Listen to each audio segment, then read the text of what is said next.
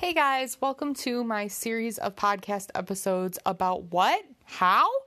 Um, my goal with these episodes is going to be to try to explain to you what a certain comprehensible input strategy is and how to implement it in your classrooms. I hope they're helpful for you. All right, guys, this What How episode is going to focus on PQA, otherwise known as Personalized Questions and Answers. And this is a special request from one of my Preaching to Acquire Instagram followers. And the reason why I jumped on making this podcast literally like hours after the request, like in the same day, is because I have an interesting take on this. And it might be an unpopular opinion, or maybe it's a secret popular opinion. Or maybe it's just my opinion. I'm not sure.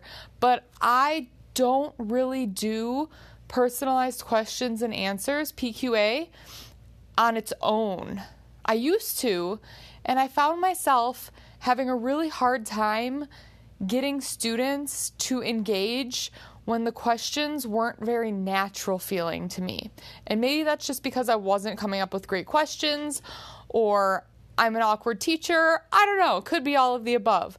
But basically, the idea behind personalized questions and answers often is that you have a certain verb or structure or um, tense or something that you want the students to get used to hearing, get familiar with, um, and so you come up with questions to ask the students about their lives with these words or phrases. So, for example, if I am working on the verb ir to go in Spanish, or I want them to get that because it's an important verb for them to be able to talk about what they do and where they're going and what they're going to do. I might come up with a set of questions that's like, Where do you go after school? When do you go to the park? Where do you go on Saturdays? Things like that, for example.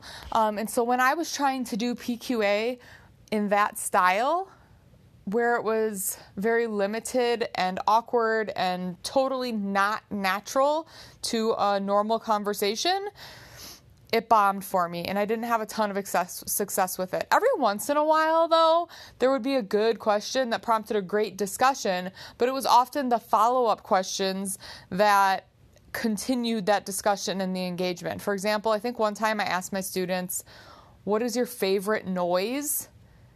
And that prompted a very interesting discussion along with what is your least favorite noise? And I had students in my eighth grade Spanish class making noises, and then if people like reacting to them, and then, you know, the discussion kind of got carried away on that time. But that didn't happen very often for me. So, my suggestion for any of you listening, if you're looking to personalize discussions with your students, is to do that within your other comprehensible input that makes sense. Now, I wouldn't necessarily do this if I am telling or writing a story because I don't want to disrupt the flow of the story in the narration or the description or the flow of the class or the lesson. I would do this totally in activities like, and I'm sure I will record episodes in the future how to explain these if you're not sure how to do them yet. But like card talk, for example, when students draw something that maybe they like or dislike, or their favorite food or something, or their favorite place on a card, and you talk about it. So, you know, if I'm talking about something they like and a kid draws a cat, I'm not just to say, oh, Bobby likes cats. I'm going to bring the whole class in on that discussion. So it's more like whole class personalization in the activities. So I'm not just singling out Bobby. Obviously, Bobby feels special because I'm talking about his card, but now I'm saying who else in the class likes cats? Who doesn't like cats? Who has a cat? But they're engaged because it's something that they have chosen to focus the conversation on. Obviously, if you are limited in your themes or units or vocabulary that you have to teach, you might want to try to target some questions or ideas, but I would target a prompt for a card talk in that way. So if you have a unit on food that you have to teach, instead of asking maybe students open ended questions or picking options for them and being like, who likes this? Who likes that? Do you prefer this or that? Based off of your vocab list, I would have them maybe draw their favorite food on one side of a piece of paper and their least favorite food on the other, and then use the cards and the foods that they have chosen to prompt that discussion. You can always do some practice on Quizlet or quizzes or Kahoots and things like that to do conscious learning of the extra vocabulary words. But I find that when the students make personal connections to the words and phrases and questions and conversations we're having, that it sticks in their brain better. So that's where I like to let the personalized questions and answers flow naturally from what we're discussing. Another example of this is when I was doing a visual survey that I talked about in episode two of the What and How series about different places around our town. I didn't just talk about the places and what you could see in the picture. I personalized that to my students. So when we got to the one that was about Blue Harbor Resort, which is a water park hotel resort right on Lake Michigan in Wisconsin, where I live, I asked the students, who likes Blue Harbor? You know, who goes to Blue Harbor in the summer? Or there was, you know, a beach. Who likes to play at the beach? Who likes swimming in Lake Michigan? You know, who likes to play volleyball? You know, things like that. And just kind of getting their getting their preferences and weighing in on the discussion that I've started and that we're already talking about. So I hope that helps you with my ideas for personalized questions and answers. The last suggestion I want to give that anytime you are doing questioning in your classes, I would highly recommend that you try to provide answers for your novice level students and even your low intermediate students.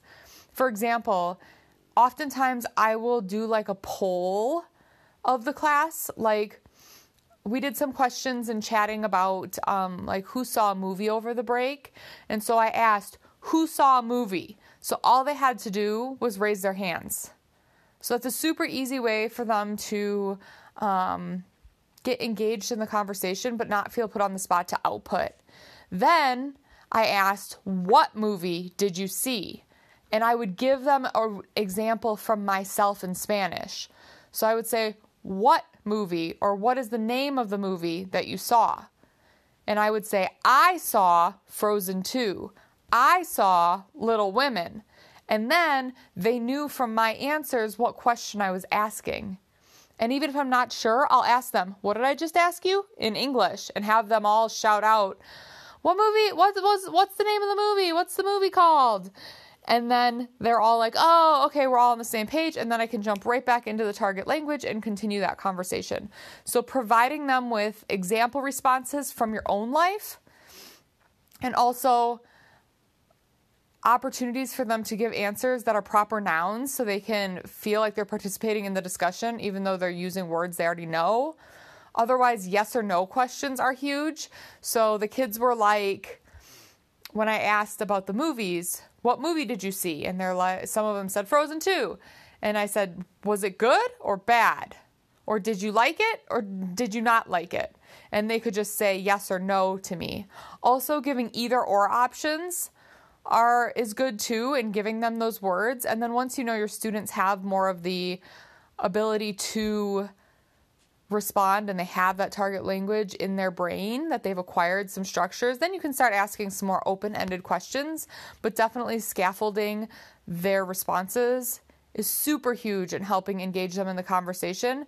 And when the conversation starts to die out, don't keep pushing it let it die, move on, try something else, bail out to a write and discuss or some other strategy, ask a new question, have them turn and talk to a neighbor about what we just learned about our class, and then move on to something else. Don't try to force it. Good luck and let me know how it goes with your questions and answers.